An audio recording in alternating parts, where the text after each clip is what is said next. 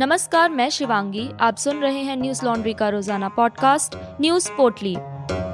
आज उन्नीस अगस्त, दिन है गुरुवार। अफगानिस्तान के पूर्व राष्ट्रपति अशरफ गानी अपने देश से भागकर संयुक्त अरब अमीरात चले गए हैं। यूएई के विदेश मंत्रालय और अंतर्राष्ट्रीय सहयोग मंत्रालय ने खबर की पुष्टि करते हुए कहा है कि देश ने मानवीय आधार पर राष्ट्रपति अशरफ गानी और उनके परिवार को पनाह दी है। बता दें कि अफगानिस्तान पर तालिबान के कब्जे के बाद वे काबुल से भाग गए थे। अफगानिस्तान के राष्ट्रपति अशरफ गानी ने पिछले शनिवार को कहा था कि वो बीस वर्षों की उपलब्धियों को बेकार नहीं जाने देंगे और तालिबान के हमले के बीच राय मशवरा जारी रहेगा। उन्होंने शनिवार को टेलीविजन के माध्यम से राष्ट्र को संबोधित किया था और सेना को एकजुट करने की बात कही थी। हालांकि अगले ही दिन रविवार पंद्रह अगस्त को काबुल तालिबान के हाथों में चला गया और गानी देश छोड़कर चले गए। बुधवार को अशरफ गानी ने एक वीडियो संदेश जारी कर कहा, कोट, मैं अब्दुल्ला और पूर्व राष्ट्रपति हामिद करज़ई के साथ चल रही बातचीत की सरकार की पहल का समर्थन करता हूं। मैं इस प्रक्रिया की सफलता चाहता हूं, अनकोट। रविवार को अफगानिस्तान छोड़ने के बाद फिलहाल वो संयुक्त अरब अमीरात में परिवार के साथ शरण लिए हुए हैं और तब के बाद से ये उनकी पहली उपस्थिति है। ये पहली बार था जब अफगानिस्तान से जाने के बाद राष्ट्रपति अशरफ गानी दुनिया के सामने आए और उन्होंने अपना देश छोड़ने की वजह बताई। अपना वीडियो संदेश जारी कर कहा कि मैं देश छोड़कर नहीं आता तो कत्लेआम हो जाता, खून खराबा होता। मैं देश में ऐसा होते नहीं देख सकता था, इसलिए मुझे हटना पड़ा। और उन्होंने पैसे लेकर भागने के आरोपों का भी खंडन किया। गानी ने कहा कि उनके पास अपने जूते बदलने का भी समय नहीं था और रविवार को राष्ट्रपति भवन में पहनी हुई सैंडल के साथ ही वो काबुल से निकल गए।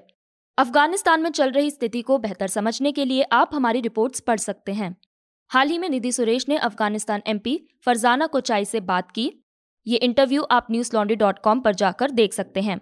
वहीं अफगानिस्तान में फंसे सिख और हिंदू परिवारों की स्थिति को जानने के लिए आप हमारी रिपोर्ट तालिबानियों के डर से काबुल के एक गुरुद्वारे में शरण लिए लोगों की आप बीती, इसे आप Hindi dot Newslaundry dot com पर जाकर पढ़ सकते हैं। दिल्ली दंगे एक बार फिर सुर्खियों में आ गए हैं। ताज़ा जानकारी के मुताबिक दिल्ली पुलिस ने उन तीन पुलिसकर्मियों की पहचान की है जिन्होंने पिछले साल पूर्वोत्तर दिल्ली दंगों के दौरान कथित तौर पर घायल हुए पांच लोगों को राष्ट्रगान गाने के लिए मजबूर किया था। घटना को वीडियो में कैद कर लिया गया था, जिसमें से एक घायल की बाद में मौत हो गई थी। क्राइम ब्रांच की विशेष जांच इकाई ने सौ से अधिक पुलिसकर्मियों से पूछताछ की और दंगों के दौरान बाहर से तैनात पुलिसकर्मियों के ड्यूटी चार्ट सहित कई दस्तावेजों को स्कैन किया।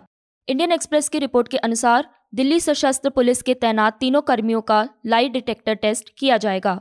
साल दो हज़ार बीस में उत्तर पूर्वी दिल्ली में सीएए एनआरसी के खिलाफ प्रदर्शन के दौरान हिंसा हुई थी। उस दौरान एक वीडियो वायरल हुआ था जिसमें कुछ लोग सड़क किनारे घायल पड़े हुए हैं और पुलिस उनसे राष्ट्रगान गाने के लिए बोल रही है। इस वीडियो के वायरल होने के बाद लोगों ने उन पुलिसकर्मियों के खिलाफ कड़ी कार्रवाई की मांग की थी। इसके अलावा दिल्ली पुलिस आयुक्त राकेश अस्थाना ने दंगों से प्रभावित रहे उत्तर पूर्वी दिल्ली के दौरे के दौरान कहा कि शांति एवं सौहार्द को बिगाड़ने वाले व्यक्तियों की पहचान करने के साथ ही उन्हें कानून के अनुसार सजा दिलाई जानी चाहिए। अस्थाना ने कहा, कोर्ट, हमें समाज के भीतर मौजूद ऐसे लोगों की पहचान करने का प्रयास करना चाहिए और उन्हें कानून के अनुसार सजा दिलानी चाहिए। शांति स्थापित हुई है क्योंकि लोगों का विश्वास है कि समाज में हिंसा को कोई स्थान नहीं है, अनकोट। उसकी पहचान करदमपुरी निवासी फैजान के रूप में हुई।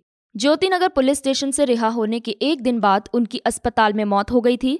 वीडियो में दिख रहे दो अन्य लोगों के परिवारों ने बताया था कि वीडियो चौबीस फरवरी की शाम को करदमपुरी में शूट किया गया था। दिल्ली पुलिस ने दिल्ली उच्च न्यायालय के समक्ष पेश किया था कि चौबीस फरवरी से चार मार्च के बीच ज्योति नगर पुलिस स्टेशन में सीसीटीवी कैमरे तकनीकी कारणों से काम नहीं कर रहे थे और इसमें कोई छेड़छाड़ शामिल नहीं थी। दिल्ली दंगों को लेकर हमारे रिपोर्टर्स बसंत और आयुष ने इस मामले पर विस्तृत रिपोर्ट की थी। हमारे एनएल सेना सीरीज दिल्ली दंगे, जिसमें हमने दंगों के दौरान पुलिस बर्बरता और जमीनी तहकीकात की थी, इसे आप हमारी website Hindi dot Newslaundry dot com पर जाकर पढ़ सकते हैं। जमीन की तह में जाकर ये ग्राउंड रिपोर्ट्स हम इसलिए कर पाए क्योंकि हमें हमारे सब्सक्राइबर्स का सपोर्ट है। इसी तरह की और डिटेल रिपोर्ट्स हम कर पाए, इसके लिए आप हमारे नए NL Sena project mapping the Maharashtra floods को सहयोग दें। आज ही हमारी website Newslaundry dot com पर जाकर हमें सब्सक्राइब करें और गर्व से कहें, मेरे खर्च पर आजाद है खबरें।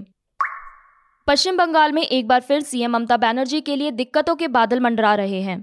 कोलकाता हाईकोर्ट ने विधानसभा चुनाव के बाद हुई हिंसा की जांच सीबीआई से कराने के निर्देश दिए हैं। ये जांच अदालत की निगरानी में होगी।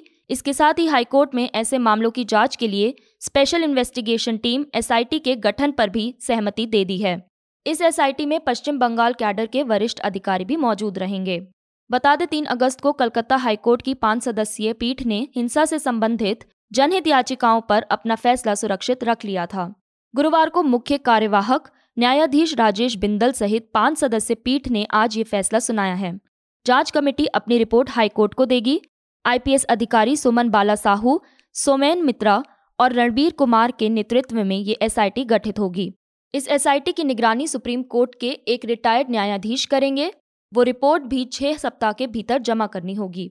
पीठ ने राज्य में चुनाव के बाद हुई हिंसा के दौरान मानवाधिकारों के उल्लंघन की जांच के लिए एनएचआरसी के चेयरमैन को एक कमेटी बनाकर जांच कराने का आदेश दिया था। जांच कमेटी ने अपनी रिपोर्ट में ममता बैनर्जी सरकार को दोषी माना है। उत्तर प्रदेश के संभल से समाजवादी पार्टी के सांसद शफीकुर रहमान बर्क पर देशद्रोह का मामला दर्ज हुआ।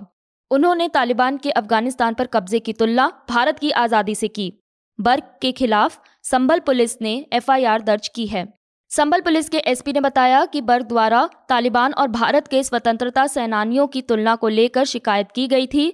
ऐसे बयान देशद्रोह की श्रेणी में आते हैं, इसलिए उनके खिलाफ सेक्शन एक सौ चौबीस ए, एक सौ तिरेपन ए और दो सौ पचानवे आईपीसी के तहत एफआईआर दर्ज की गई है। शफीकुर रहमान बर्क ने संभल में संवाददाताओं से बातचीत के दौरान कहा कि तालिबान एक ताकत है और उसने अफगानिस्तान में अमेरिका के पांव जमने नहीं दिए। तालिबान अब अपने देश को खुद चलाना चाहते हैं। बर्क के अलावा दो अन्य, मोहम्मद मुकीम और चौधरी फैजान, पर भी इन धाराओं के तहत मामला दर्ज किया गया है।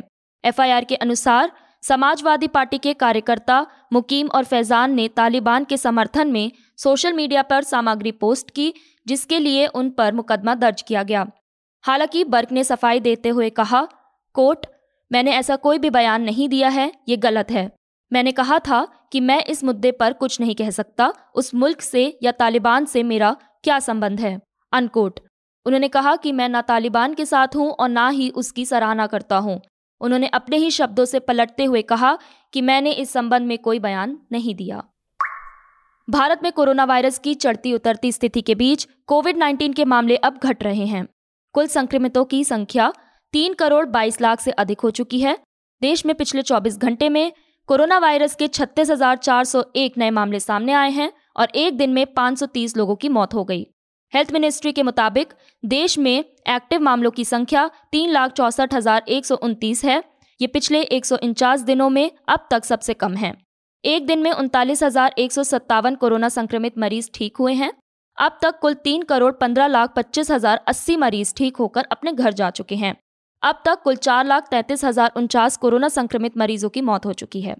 देश में पिछले चौबीस घंटों में कोरोना वायरस वैक्सीन की छप्पन लाख छत्तीस हजार तीन सौ उनतीस डोज लगाई गई, जिसके बाद कुल वैक्सीनेशन का आंकड़ा छप्पन करोड़ चौसठ लाख अट्ठासी हजार चार सौ तैंतीस पहुंच गया है। वहीं देश की राजधानी दिल्ली में पिछले चौबीस घंटे में कोरोना वायरस के छत्तीस नए मामले सामने आए, वहीं छिहत्तर लोग डिस्चार्ज हुए। इस दौरान चार लोगों की मौत भी हुई है।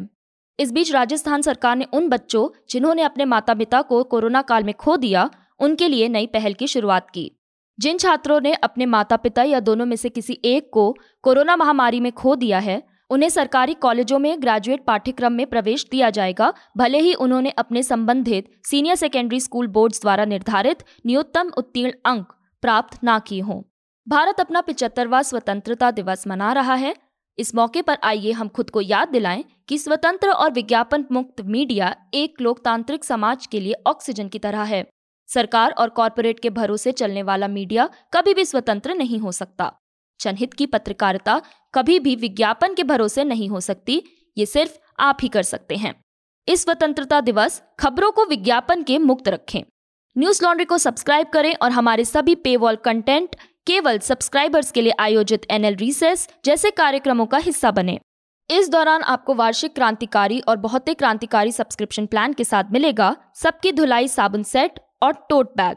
एनएल हैम्पर और टी शर्ट पर तीस प्रतिशत की छूट पा सकते हैं। इस छूट का लाभ उठाने के लिए code freedom sale F R E E D O M S A L E का प्रयोग करें। आज बस इतना ही। आपका दिन शुभ हो। धन्यवाद। न्यूज लॉन्ड्री के सभी पॉडकास्ट टिचर, आईट्यूज और दूसरे पॉडकास्ट प्लेटफॉर्म पे उपलब्ध हैं। खबरों को विज्ञापन के दबाव से आजाद रखें। न्यूज लॉन्ड्री को सब्सक्राइब करें।